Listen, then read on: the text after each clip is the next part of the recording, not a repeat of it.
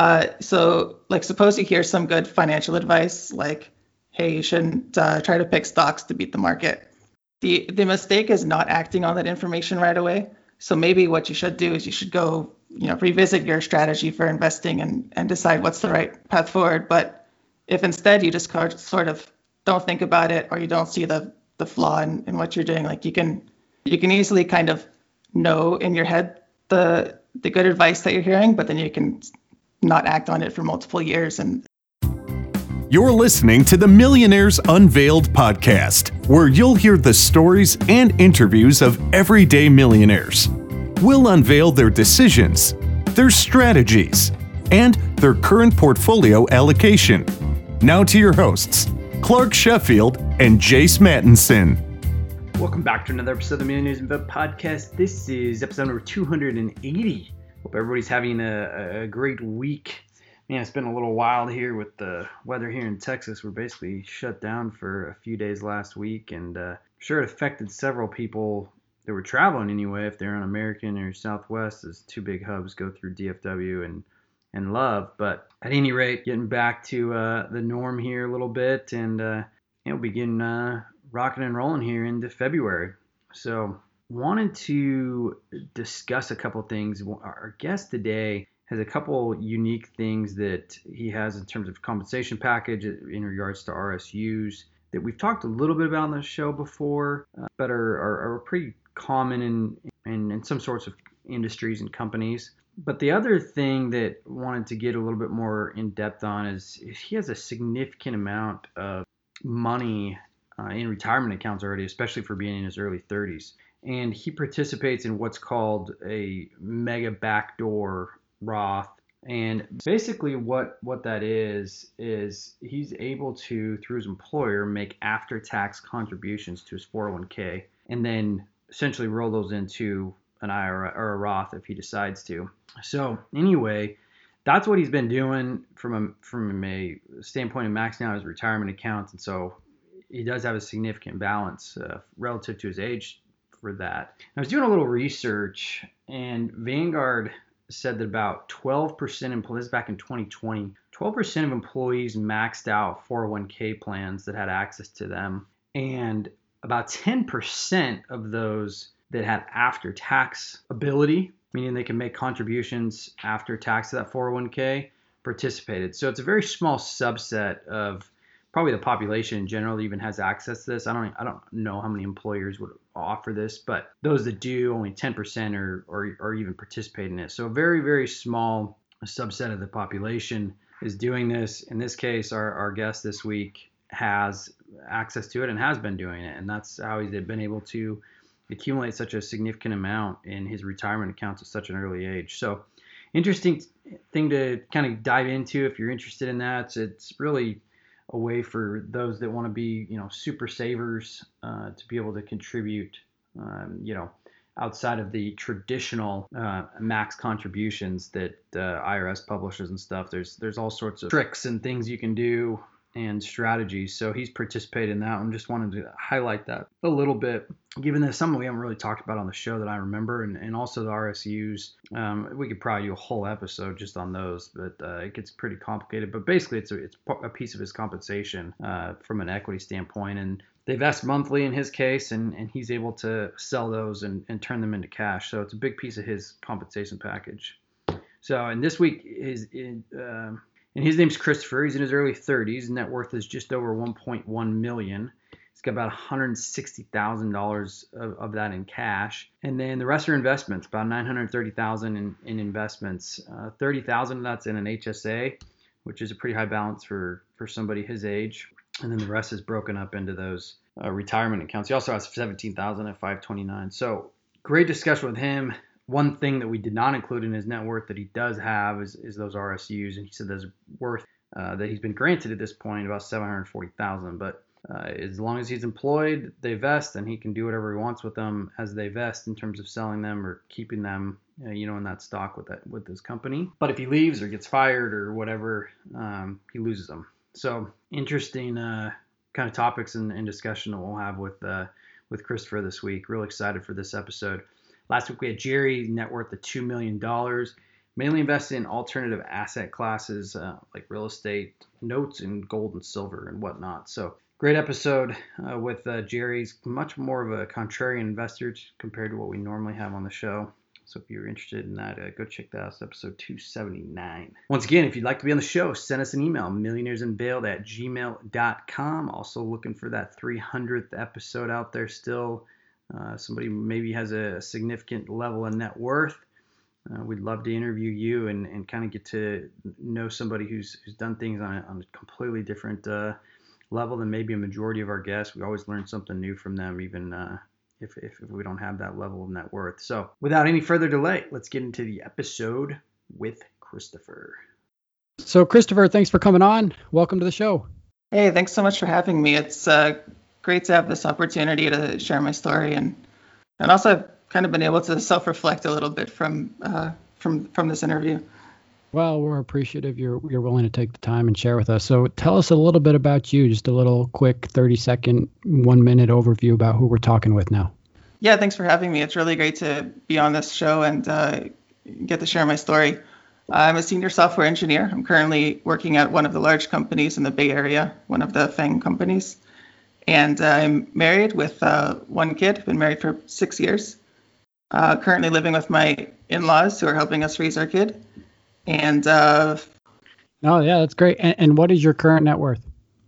Uh, oh, sorry. Yeah, I'm at uh, 1.103 million um, as of a couple weeks ago. Okay, so we'll call it 1.1, and I know you're one of our, our younger millionaires, so I, I think that's interesting and, and, something to note here. So let's let's jump into allocation first, Christopher, and then we'll go back through the story a little bit. So how is the 1.1 just big bucket items broken up? Sure. So I have, yeah. So I guess first thing is the emergency fund. That's uh, it's in checking and savings accounts plus a handful of cash minus any outstanding credit card balances. That's eighteen thousand. And then I've never bought a house, and I've been saving up for a house for multiple years, like several years. And uh, I have 140,000 in a savings account that's allocated for a down payment. And uh, and then I have 17,000 in a five in a 529 account, and that's in stocks. I think it's 60% US, 40% international. Uh, and I, I track that separately because I do plan to give it away at some point.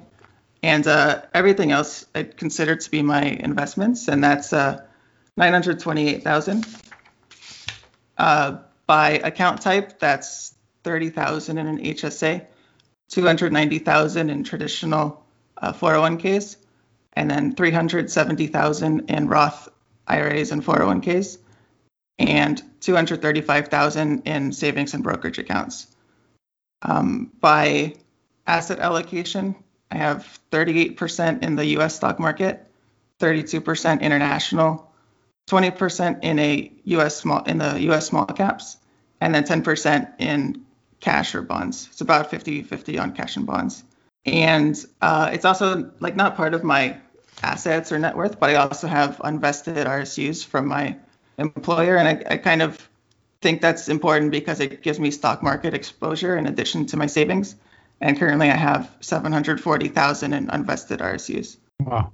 And, and, do you have restrictions on that, on how long you have to hold them? Uh, they vest monthly, so most of that is from my initial grants, and it'll finish vesting in the next two years. Um, there's there's some rules about like the time of the month when you can sell them, but uh, for the most part, they vest monthly and they they count as cash and as as income. They count as cash, and then you can you can sell them, uh, which is what I do. Yeah. So you sell them all right away. You don't yeah. you don't let them sit in the market at all. How come? Uh, there's there's a couple of reasons for that. There's actually you know there's been several several people working on the arguments for why it's good to sell. I mean you you already have high exposure to uh, the risks of your company just because of mm-hmm. your employment through them. And then you also have right. that's just a lot, like a lot of money to have in a single company. And if you do sell them when you get them, there's uh, there's no disadvantage. You don't have any penalties. You don't have any capital gains or anything. Gotcha. So, I mean, props to you here, Christopher, on being pretty well allocated and diversified. I mean, especially on the HSA. The HSA is something that Jason and I don't hear we think enough. So, props to you. I mean, you said close to thirty thousand, right, on the HSA? Yeah, um, it's it's pretty nice. And I think one thing I like about my company is they have they have like internal discussions about like how to invest and how to use uh, the the tools that are available. So their default healthcare plan goes hand in hand with an HSA, and it's it's recommended, and almost everybody at the company, I would assume, is using this HSA. Uh, so the employer puts 2,000 in every year, um, and then I put in the the rest to max it out. And so I've gone from I think I had 1,000 in the HSA when I joined my current employer two years ago, and then just in the last three calendar years, I've I've got it up to 30,000. So, Christopher, the I mean, great job on the HSA. The the thing that's really interesting to me on your allocation is you're young and you have almost six hundred and fifty thousand dollars in retirement accounts. Uh, yes. Three seventy five in the Roth, almost three hundred in the traditional. So really, it's you know even closer to what is that like six seventy five ish. Yeah. So um, how did you get that much in there? Yeah, I guess that's that's. I mean, there was basically two paths. There's like, do you start putting it in real estate or do you put it in stocks? And since I was going the stocks route, it was basically trying to max everything I could. Uh, now it did take me like a first. It took me a couple years to get in the habit of savings, but after the first couple years of working, like I really started to max out all the accounts. So I've been maxing out the um, uh, the 401k since maybe 2012 or 2013, and then I've been maxing out the IRA the same amount of time. And I've been maxing out my wife's IRA since 20, uh, 2015. And she's had a 401k for the last couple of years. And then also I've been able to do the uh, mega backdoor Roth for the, for the last couple of years. Wow. So you've done the okay. So you did let's call it 18.5 or 19,000 each per year, right? So that gets you 38. Then you do 55 in the Roth. That's another 11. So that gives you 50-ish. Is that that's what you've been doing for the last several years? Yeah, I think it's um I mean like so this year for example, so it's 56 or so thousand in my 401k and then 19,000 or so in my wife's 401k and then two backdoor Roths uh, two backdoor Roth IRAs as well. So that's oh yeah, because now now you've got higher income and you can't do a tradition or you can't do the yeah. regular IRA, right? So you got to go backdoor. Okay, makes sense. And and are you happy with your company's offerings and what you can invest in through the retirement accounts? Uh, yeah, it's pretty good. It's guard and uh, I'm using a, a total like a target date retirement fund. Okay. So you have, let me just push you on your allocation a little bit. You have, you, you said, I heard in one 40% international, on another it was like 33 or 34, maybe big picture for international holdings. Is that right? Uh, yeah, yeah, 32. So how come, how come so much in international? Or do you, maybe you say, Clark, that's not so much. I don't know what you mean. yeah, there's, I, I know there's like some difference of opinion on how much should be there. Um, yeah, I think so. If, if you're trying to match sort of like a like a real like matching how much international is really out there in the world versus US, it would be closer to like 45% international. Um, and then you scale it back a little bit because of course we're living in the US and you know we're we're buying stuff in US dollars and such. So uh, just based on that, um, I went with 32% international. It's it's kind of similar to uh, to how the 529 breaks it up, and that's um, it's based on some like popular, you know, pop, popular asset, asset allocation that Vanguard recommends. Gotcha. So yeah, of your just to reiterate here, 1.1 million net worth. You got about 675 in retirement accounts. Some of that in a Roth, some of that in a traditional brokerage account with another couple hundred or 185, and then cash. So how come you haven't bought a home? You you talked a little bit about that at the beginning, or how come no real estate investments? And I guess is that in the plan for the future?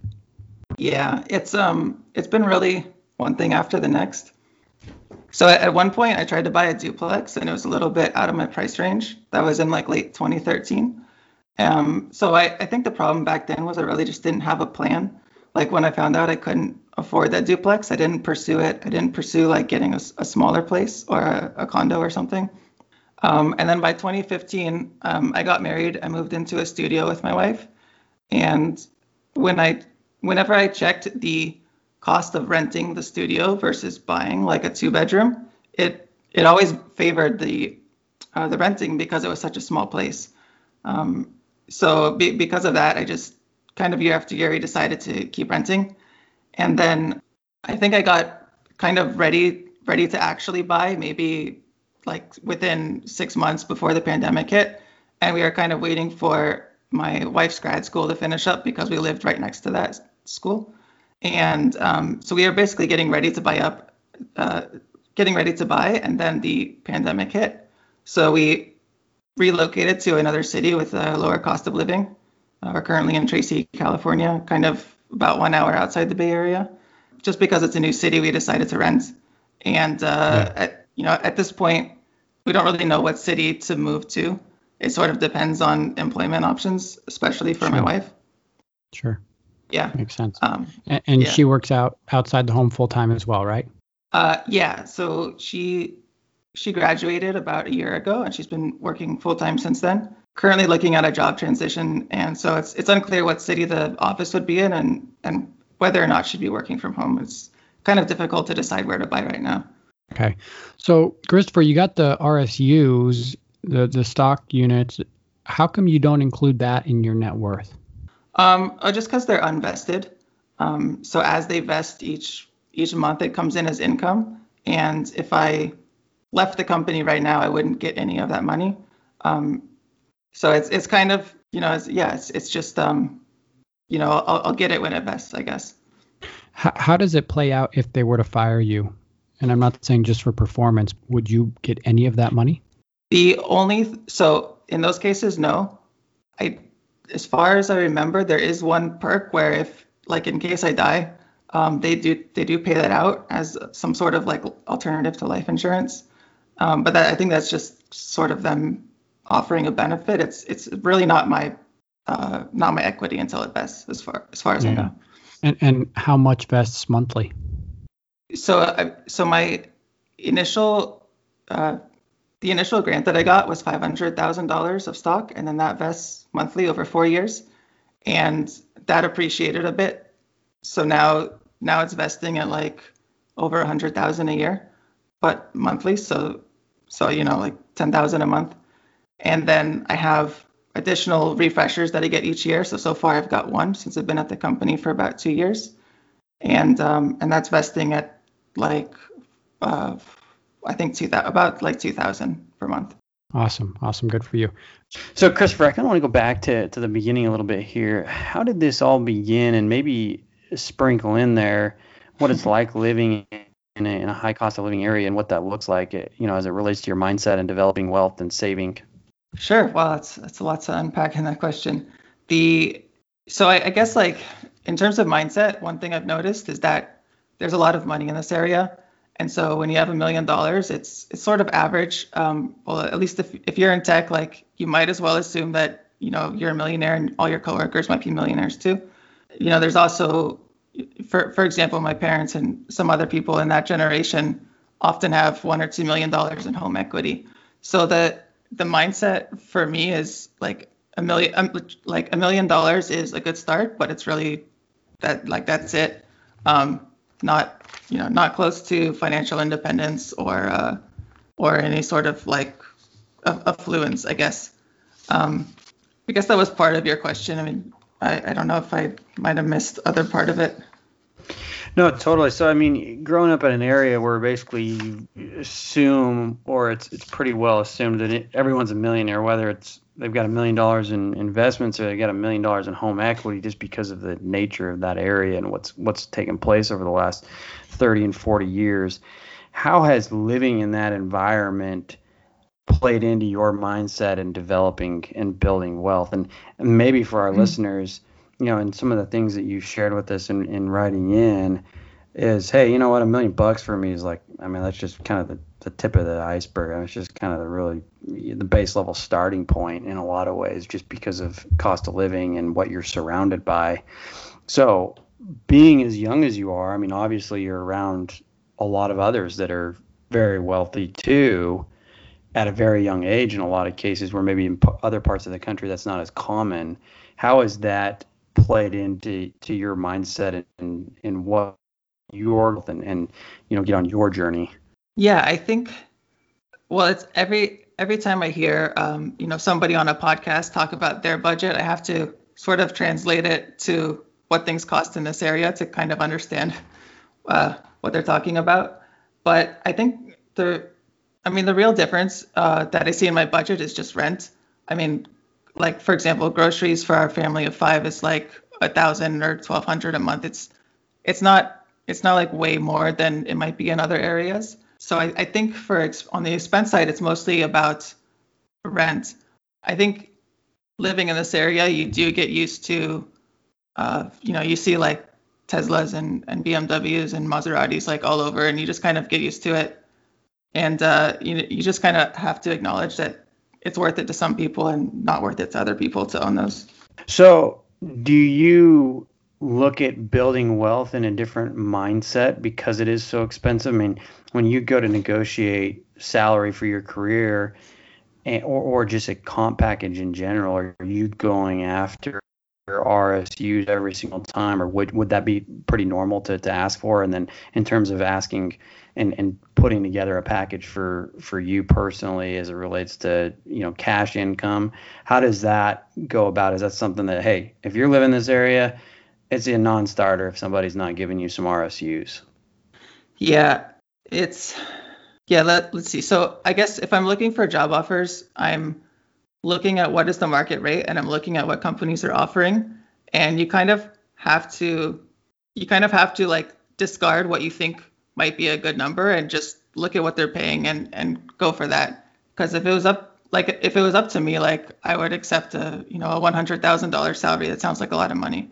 But then when these when there's like information online that says these companies are offering 300,000 then you know you just sort of have to you know play greedy and, until you go through the the offer process. So I want to shift gears a little bit. Where do you go from here? Is there a target net worth? Do you plan on building quite a bit of that through RSUs in the future?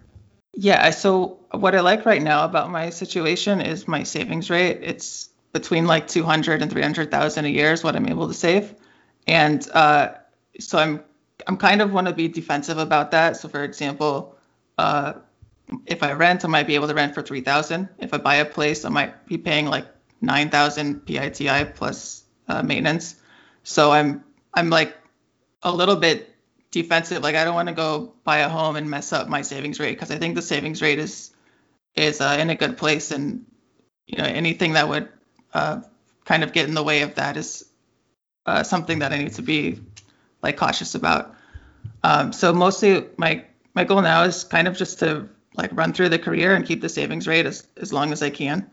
And uh, like I think I think my career is is going fine, but there's there still should be promotions in my future, and my wife's career is just getting off off the ground really. So I think she has promotions and a you know a long career ahead. So it's just kind of running through those and uh, like keeping the family running as well. Yeah, yeah. I mean, you've obviously done tremendously well. So congrats on your success as you, you mentioned the savings rate, as much as you're comfortable sharing, normally we ask this at the end, but I think it, it fits in here. What's been your range of household income since you started working?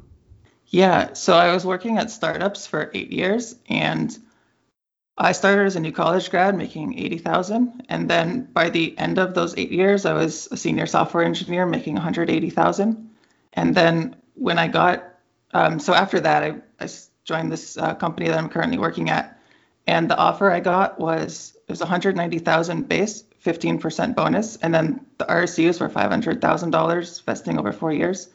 Uh, so it was like 340,000, and then additionally, like the stock the the stock has gone up since then. It's doubled in two years, and uh, I've also gotten the annual refresher on top of that. So I made like 360, and the household income was 420 and this year it should like household income should be over 500 wow. Wow good for you. And you say over 40% of that? Yeah um, i'm i've kind of been tracking.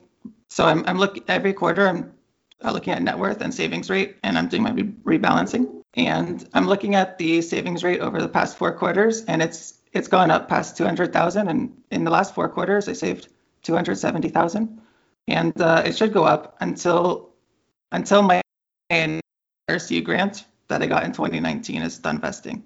Yeah, it's it's pretty amazing because when I look at your, you sent us a couple notes before the show here, and your net worth in December of 2019 was $475,000. So let's call it, and then it's just gone up from there. And part of that obviously has been, as we talked about before the show, part of that has been from these contributions, just putting in cash, and part of that's been from market growth. But yeah, it's a, it was a unique experience, and it was a little bit weird to spend several years saving like forty to seventy thousand a year and thinking that was really good, and then seeing it kind of go up exponentially at, at this point. So it's very very like bizarre experience. It kind of makes me worry like you know, I got the money so fast. Is it all gonna, you know, easy come, easy go? Is it all gonna be gone the next day? Yeah. Um, is it gonna be gone just as fast? Yeah. So in in December 2019, my net worth was 475, and then in March 2020, so I measured this right about exactly at the the bottom of that year, and my net worth is only down to by 5k to 470, and the reason is because in those three months, I got my annual bonus and I maxed out my 401k and got the over $9,000 401k match, and uh, yeah, and, and so I was down a lot in the stock market, but I was able to save like over 80,000 that quarter. Uh, and then the June 2020 was up to 617,000. Then September 693, December 819. Uh, March of this year it was at 978, and then uh, yeah, just a couple weeks ago I measured it at 1.1 million. It's yeah, it's amazing. So how fast do you think you'll get to the second? It obviously depends a lot on what the market does, but what's your take?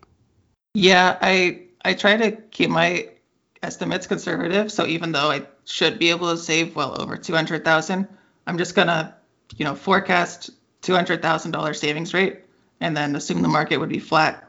So I should be able to get to two million in like four years, four or four and a half years. Yeah, yeah. So let me just piggyback off of you, your and Jay's conversation uh, just a few minutes ago. You talked about living in, we talked about living in a high cost of living area. You talked about there being a lot of money, that people are driving Teslas and Maseratis. How does that influence you? Does it make you want more money? Is it, does it influence you? I, I think there's, I, I think, I don't think there's like this culture where everybody has to match everybody. I feel like there's the group of people that you know, basically there's the group that budgets and the group that doesn't, and there's these two people kind of intermingled together, and uh, you know, also like software engineers don't dress well. They don't try to like put on any appearance. So, uh, you know, sometimes we'll see like brand new Lamborghinis at my company's parking lot, which is interesting. But um, no, I don't, I don't really think there's a pressure to like, you know, act act like or to look like you belong there. I mean, I, I drive an old car and like there's there's plenty of those, and you can even find neighborhoods where the homes are all two million dollars, but the cars are all worth like three thousand. Yeah. What do you drive? Uh, it's a 2008 Ford Focus. Okay. so, I mean, I, I think it's just an amazing story how fast you've been able to do it. Obviously, a, a big part of it has been your career, right? So, is that if you could point to a couple your success? Would it be your career development and how hard you worked at to build your income? Yeah, I think I think it was a lot of luck on the timing. Uh, I mean, I was I grew up in the Bay Area, and I, I, I like I kind of kind of stumbled on computer programming. I thought the idea of being able to control the computers was really interesting, and I started programming on my dad's like used TI-83 calculator when I was 14. So I just sort of jumped into the fields. That was you know very very uh, good field to be in and also the right i was in the right area for that field. So that was all sort of just a positive thing for me.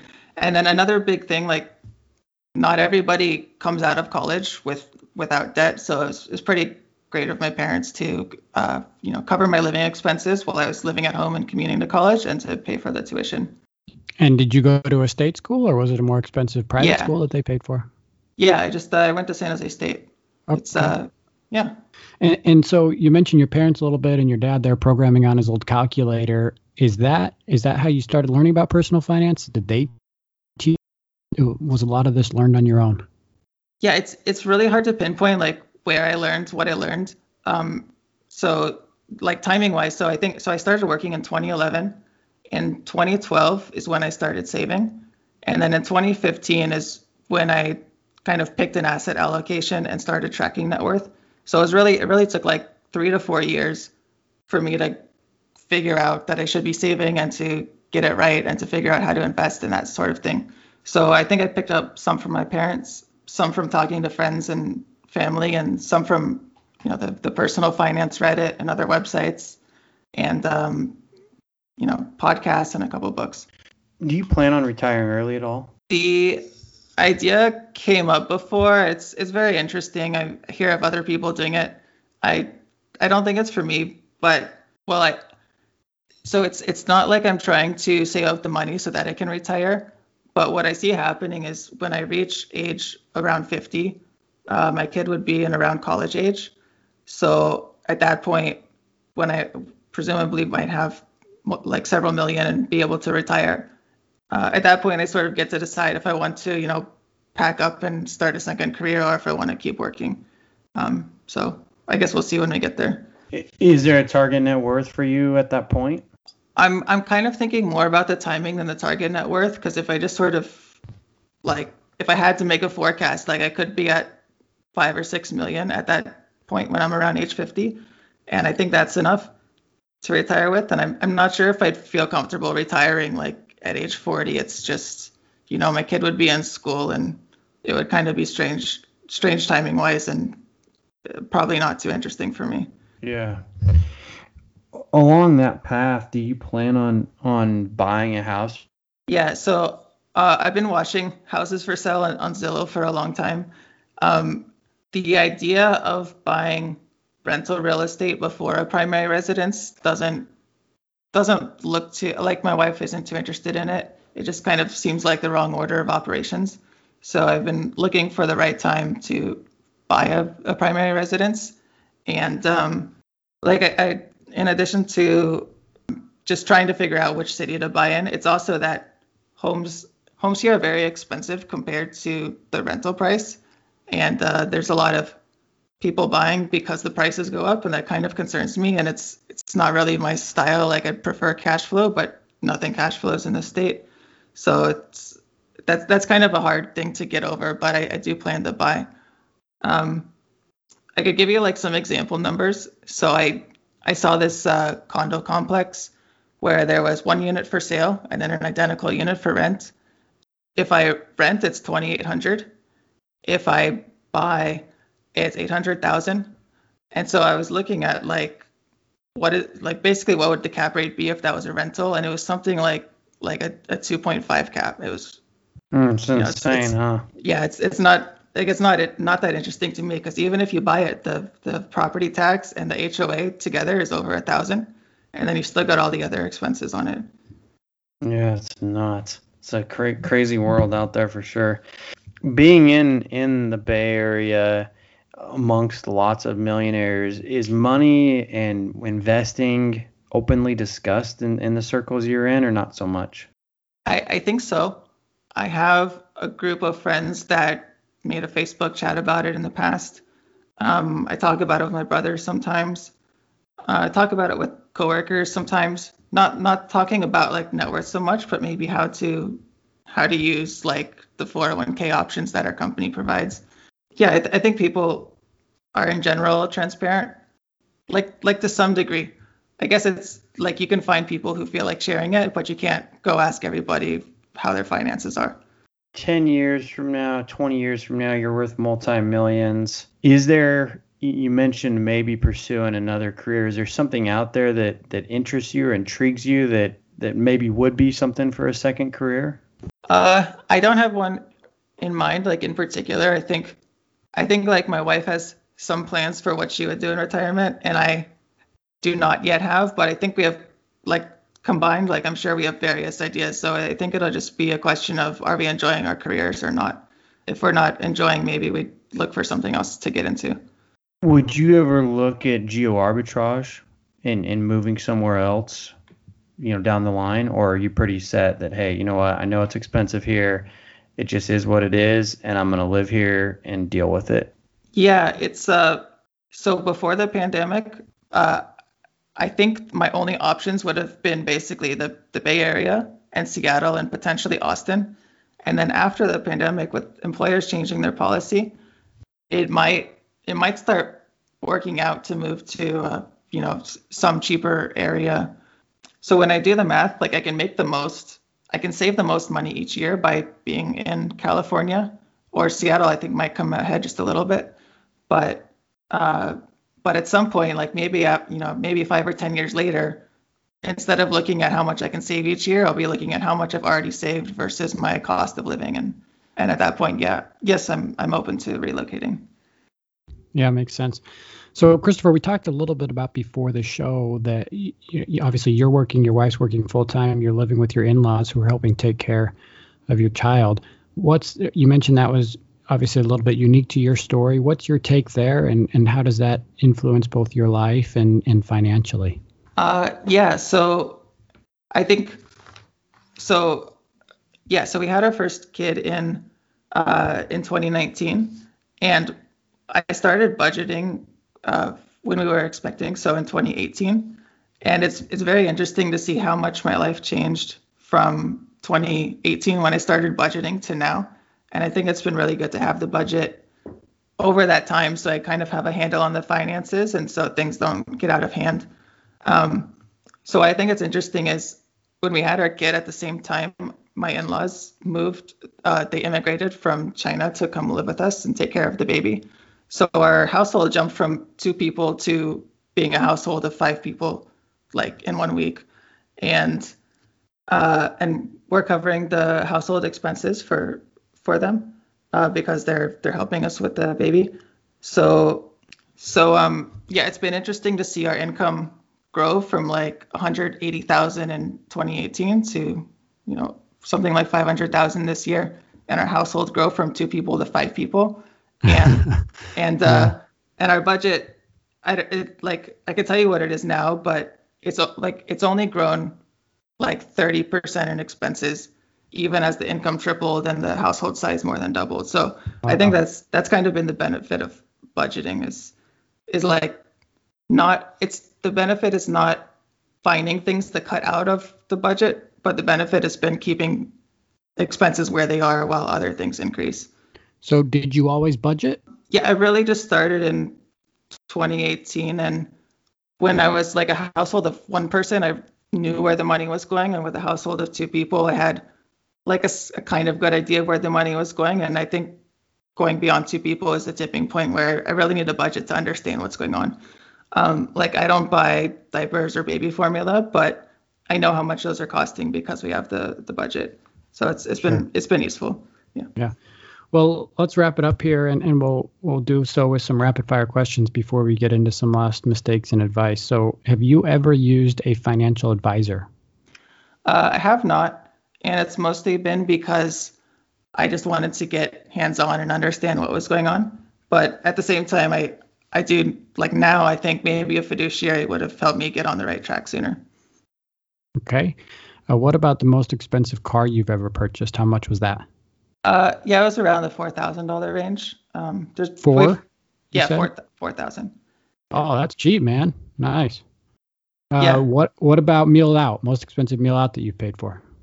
Uh, it was around a three hundred dollar range, and it was kind of a mistake.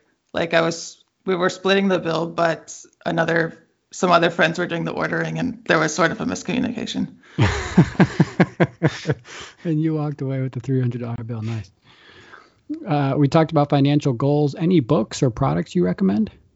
I think one book that's been useful. I mean, not not like the book, but like one one good book to add to the category was um, the first book from the Investing for Adults series by William J. Bernstein. It's um, it it puts some ideas in my head that I wasn't thinking about previously and that I hadn't picked up from other podcasts and and stuff. Um, it talks about transitioning from the wealth accumulation phase to the retirement phase, and it talks about funding retirement, and uh, and that's been yeah, that's that's something good to think about. I think even you know 10 or 20 years before retirement, that can be useful to start get, start getting prepared. So, what's been your biggest financial mistake, if you have one? I mean, I guess in opportunity cost is where you probably find the biggest mistake.